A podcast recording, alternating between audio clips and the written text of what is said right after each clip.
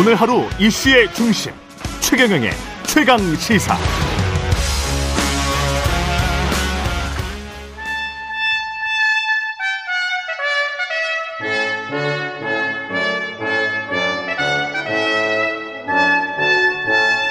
네, 영원한 현역 박지원 전 비서실장과 함께하는 고품격 정치 토크 박지원의 정치 품격 시즌 2 박지원 전 국정원장 전 대통령 비서실장 나와 계십니다. 안녕하세요. 네, 안녕하세요. 예. 아직 민주당에 복당 안 하셨었어요? 그럼요. 아직 안 했죠. 아, 그러면은 당력이 없, 없으셨었구나. 제가 가질 수가 없잖아요. 국정원장 아. 때는 공직자이기 때문에. 예. 그래서 지난 대선 때 이제 다 복당을 했는데 음. 저만 하지 않고 있죠. 지금 복당 계획이 있다고 보도가 되는 것 네, 같은데. 복당 하겠다고 음. 어, 그 전에 그 윤호중 비대위원장이나 예. 우상호 비대위원장에게도 의사표명을 했어요.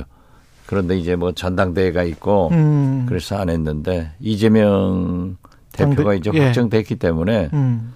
한 2주 전에 복당을 하겠다 이렇게 얘기를 했고 음. 이재명 대표께서도 들어오시라고 예. 그렇게 얘기를 했습니다. 복당 이후에 대선 출마 이야기도 있던데요. 대통령은 제가 잘할 것 같아. 어? 아니 2인자는 하셨으니까 이제 한번 1인자 해보시는 건 어떻게 생각하십니까? 글쎄요, 뭐 네.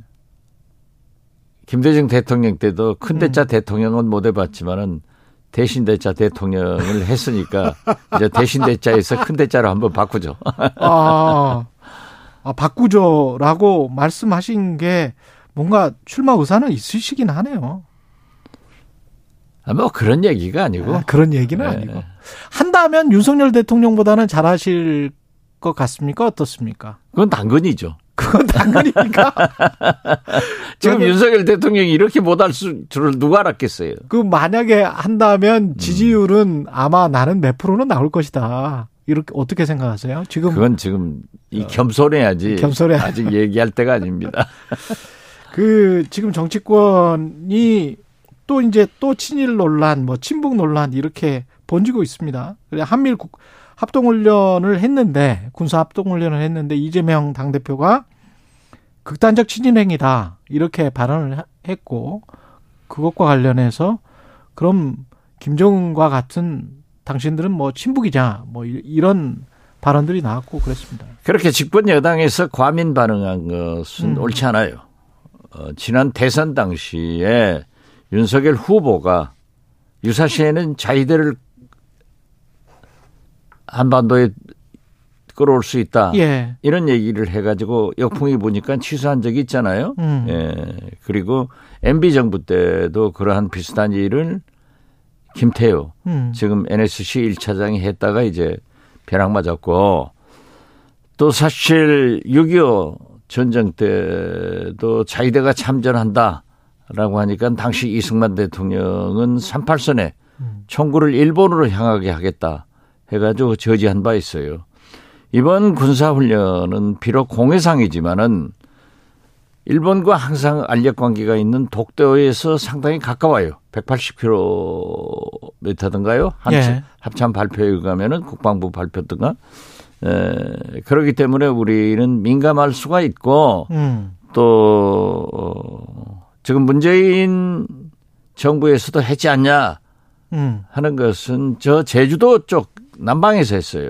음. 그런데 이제 우리 동해상까지 가까워지니까 당연히 지금 국민 정서로나 자위대가 한반도에 오는 것은 그 반대한다는 그런 강한 입장의 표명이지 음. 그걸 갖다가 무슨 뭐, 어? 아, 그러면 뭐 너희 친북이냐 음. 이렇게 얘기를 하는 것은 다시 한번, 음? 북풍돌이 하자는 거 아니겠어요? 그러니까 내용적으로 봤을 때 제주 인근에서 했다 하면 상관없지만 아, 그렇죠. 독도 네. 인근에서 한게 그렇죠. 동해상이 동해 달았다는 비록 게 동해지만은 동해상으로 올라온 거 아니에요. 음. 음. 그게 이제 극단적 친일 행위가 아니냐 뭐 이렇게 이제 주장을 한 것이다. 글쎄 그렇게 저 아니 자기들이 후보 때 또 그렇게 한 것은 음. 합리화시키고 어? 어 이재명 대표로서는 당연히 우리 국민 정서가 지금 자위대가 한국 오는 것을 찬성합니까? 음. 그러한 것을 지적했다고 저는 봐요. 유사시에 일본군이 한반도에 상륙할 수 있다는 예, 그런 그런 것을 방지하자는 그런 얘기겠죠. 음. 이좀 약간 좀 미묘합니다, 사실은. 사실 뭐 굉장히 미묘한 거예요. 예. 한일 관계라는 게. 예. 지금 현재 한일 관계 개선을 위해서 진일보 하고 있는 것도 사실 아니에요. 음. 어떻게 됐든 에, 북한의 미사일 도발로 인해서 그 사이 막혀 있던 그 관계가 조금 진전되고 있더라고요. 예. 윤석열 대통령과 어, 기시다 총리가 전화하는 것도 좋고 음. 또 유엔 총회에 가서 비록 찾아가서 30분 면담을 했지만은 그것도 저는 음. 제가 자꾸 얘기했잖아요. 진일보 한 거다. 음. 그렇게 해서 개선시키는 게 좋다. 음. 저는 그런 생각 같습니다. 네, 북한 미사일 도발 그렇지만 때문에 경계할 것은 경계해줘야죠. 어. 하지만 경계할 건 경계해줘야 된다. 그렇죠. 그러니까 어. 북한 미사일 도발 때문에 오히려 한일 관계가 더 좋아지고 있다.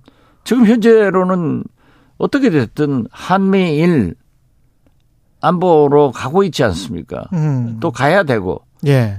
이게 또 한미일이 국권이 되면은 북중러 여기도 또 국권이 된다고요. 음. 그러니까 우리가 자꾸 어, 하는 거지만은 오늘 그 NSC 음. 국장이든가요? 그분도 말씀하시는 게 어, 이번에는 미사일 도발을 막을 수 있다. 한미일 삼국이 이 공조해서 그런 표현을 했지만은 지금도 발사하고 있지 않습니까? 음. 그렇지만은 미국의 입장은 외교적으로 조건 없이 김정은과 대화하겠다.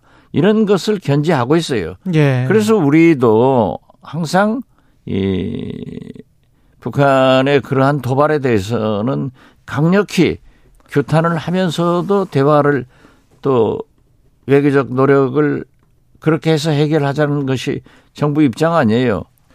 근데 이게 저 북한은 왜 쏘는 거고 이거를 사실은 외교적으로 뭐 어떻게 견제를 해보자라고 하는데 마땅한 방법이 없는 것 같아 보이기도 하고요. 일단 왜 쏘는 겁니까? 북한으로서는 자기들의 뭐 자의적인 거다 이렇게 자위 수단이다. 예, 그렇죠.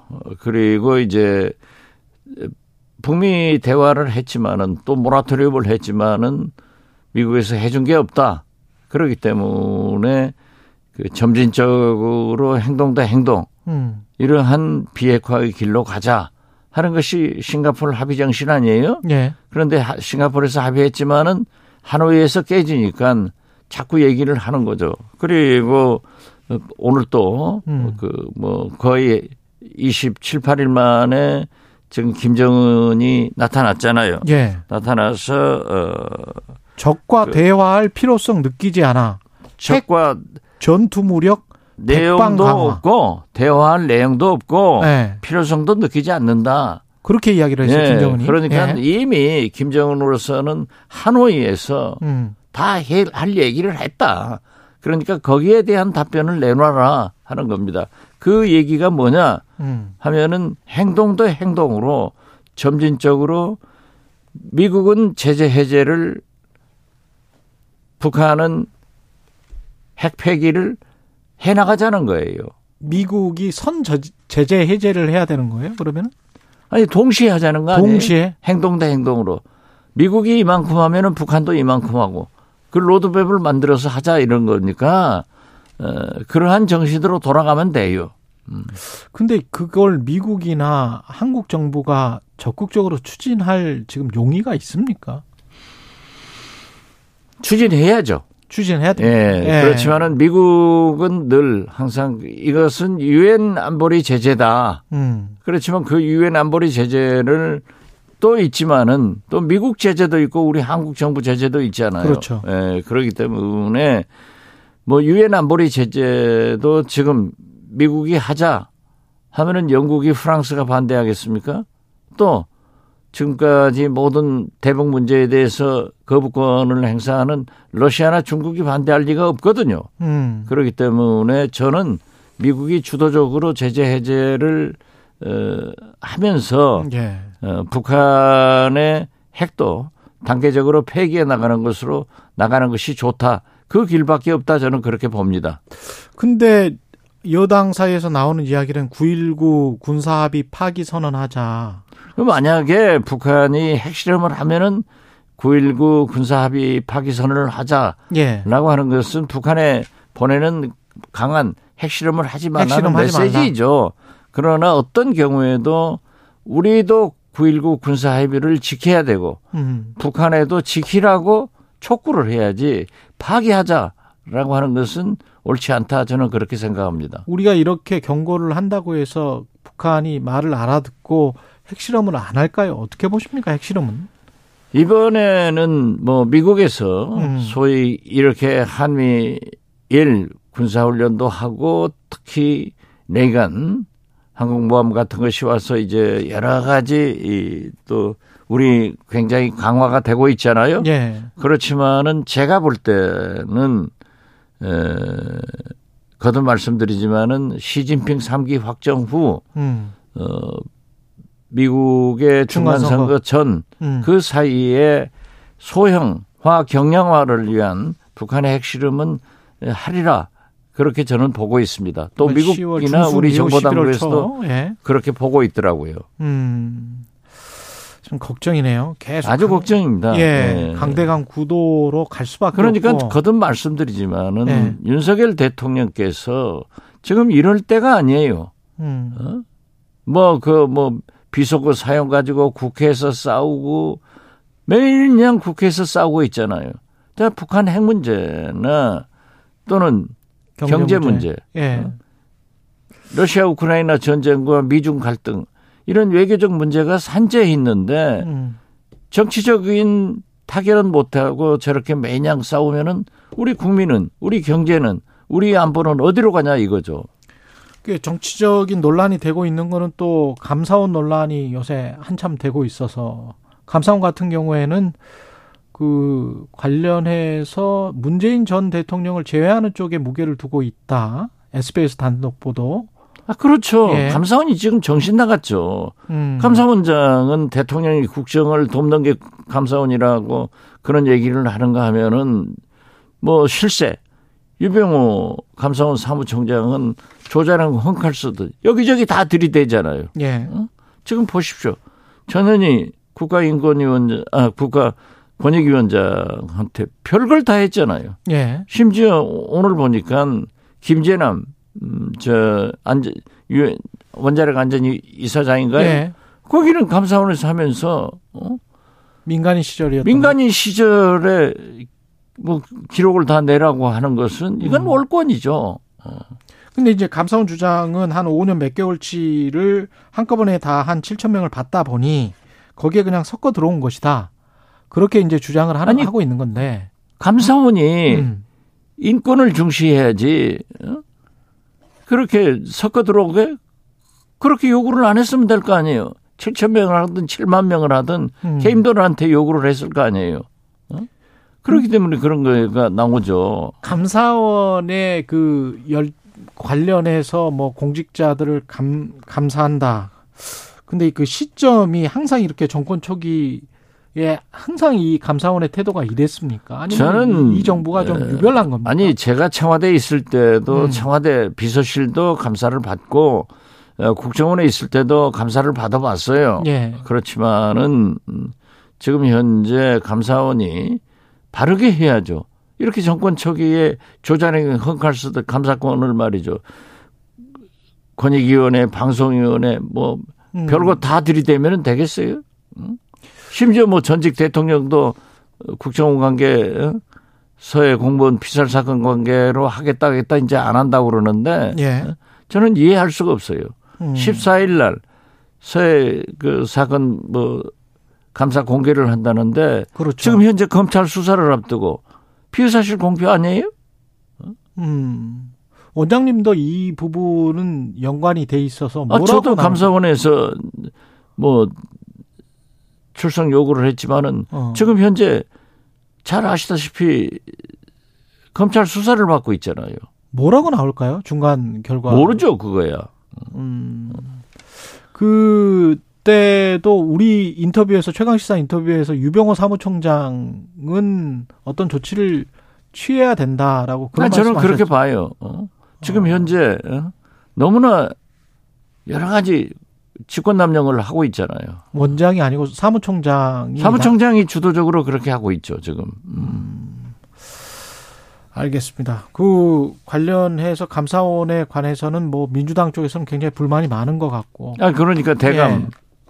음? 감찰하자는 거 아니에요. 감사하자는 거.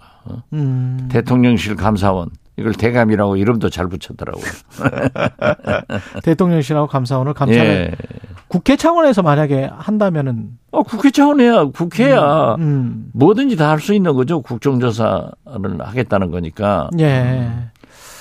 알겠습니다. 이준석 징계 이후에 그 국민의힘의 상황은 뭐 어떻게 생각을 하세요? 이준석 전 대표는 뭐 신당 창당설을 계속 일축을 하고 있기는 한데 아, 당연히 일축하죠. 지금 그리고 그분이 예. 탈당하지 않아요. 그대로 그냥 지내는 거예요. 지내면서 국민 속에서 당 내에서 그러다가 그런 거죠. 그리고 지금 가장 그 이준석 파동 이후 음, 유승민 그렇죠. 전 의원께서 당 대표나 대권 음. 후보나 부동의 1등을 계속 가고 있잖아요. 그러면서 그렇더라고요. 예. 유승민 전 의원이 음. 왜 윤석열 대통령의 비서견은 징계하지 않느냐 이렇게 칼날을 정식으로 세우고 있더라고요. 음. 그러니까 거기도 두고 볼만해요. 저는 자꾸 얘기지만 이 권력 투쟁이 특히 이 총선 가까운 에, 내년 말 내년 초에는 반드시 지각 변동이 있다 그렇게 봅니다. 내년 말 내년 초. 예, 그렇죠. 2000 지금은 안 나죠. 2024년 1월이 사실은 당원권 정지 거기까지거든요. 그렇죠. 현재 보면 예, 예. 이준석 예. 전 대표가 그래서 그 전후해서 1월 그러니까 전후해서 지금 4월이 총선 아니에요. 그렇죠. 2024년. 4월이죠. 예, 모든 그 분당은 총선 직전에 있는 거예요. 음. 그렇기 때문에 저는 자꾸 그 보수의 지각 변동이 이준석 전 대표 음. 그리고 유승민 전 의원 그리고 한동훈 이런 음, 법무 장관 여기에서 발생할 것이다. 또 이 세 가지 여건이 복합적으로 같이 가면서 발생할 것이다. 그래서 보수의 지각 변동은 반드시 2024년 총선을 앞두고 있다. 저는 그렇게 봅니다. 그 이전에 이번 그 당대표 선거 전당대회에서 2023년 1월쯤에 만약에 한다면 네. 그때 유승민 전 의원이 될 가능성은 없습니까? 에, 국민은 원하죠. 음. 그렇지만은 잘 아시다시피 지금 당원 당규가 어, 당원 70% 국민 30%든가요? 예. 80% 20%든가. 예, 예. 예, 그렇기 때문에 그 벽을 넘기는 굉장히 어려울 거예요. 여론조사가 좋게 나와도 예. 어. 그렇 저렇게 나와도 예. 그러고 특히 윤석열 대통령께서 아무리 당무에 간섭하지 않는다고 하지만은 유승민 음. 전 의원이 대표가 되는 것은 죽어도 못 볼 거예요.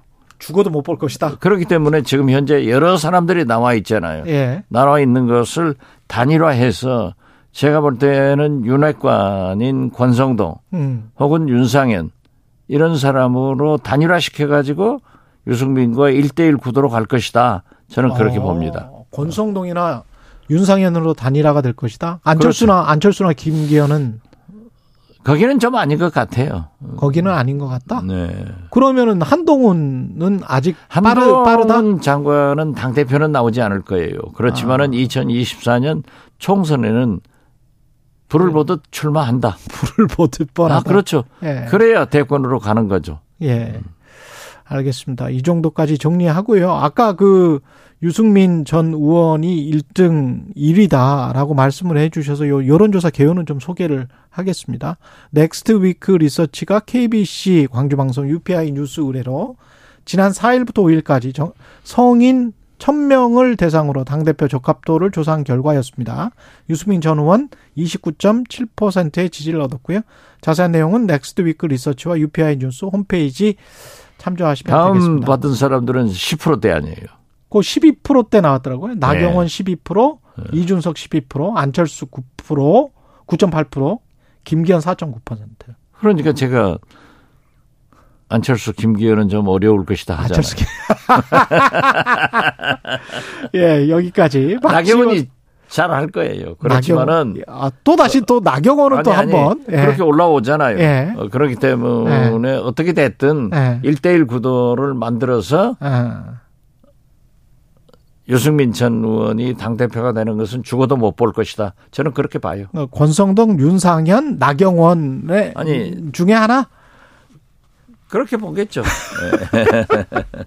박지원 전 국정원장 전 예, 비서실장이었습니다. 정치의 품격 시즌2였습니다. 고맙습니다. 네, 감사합니다.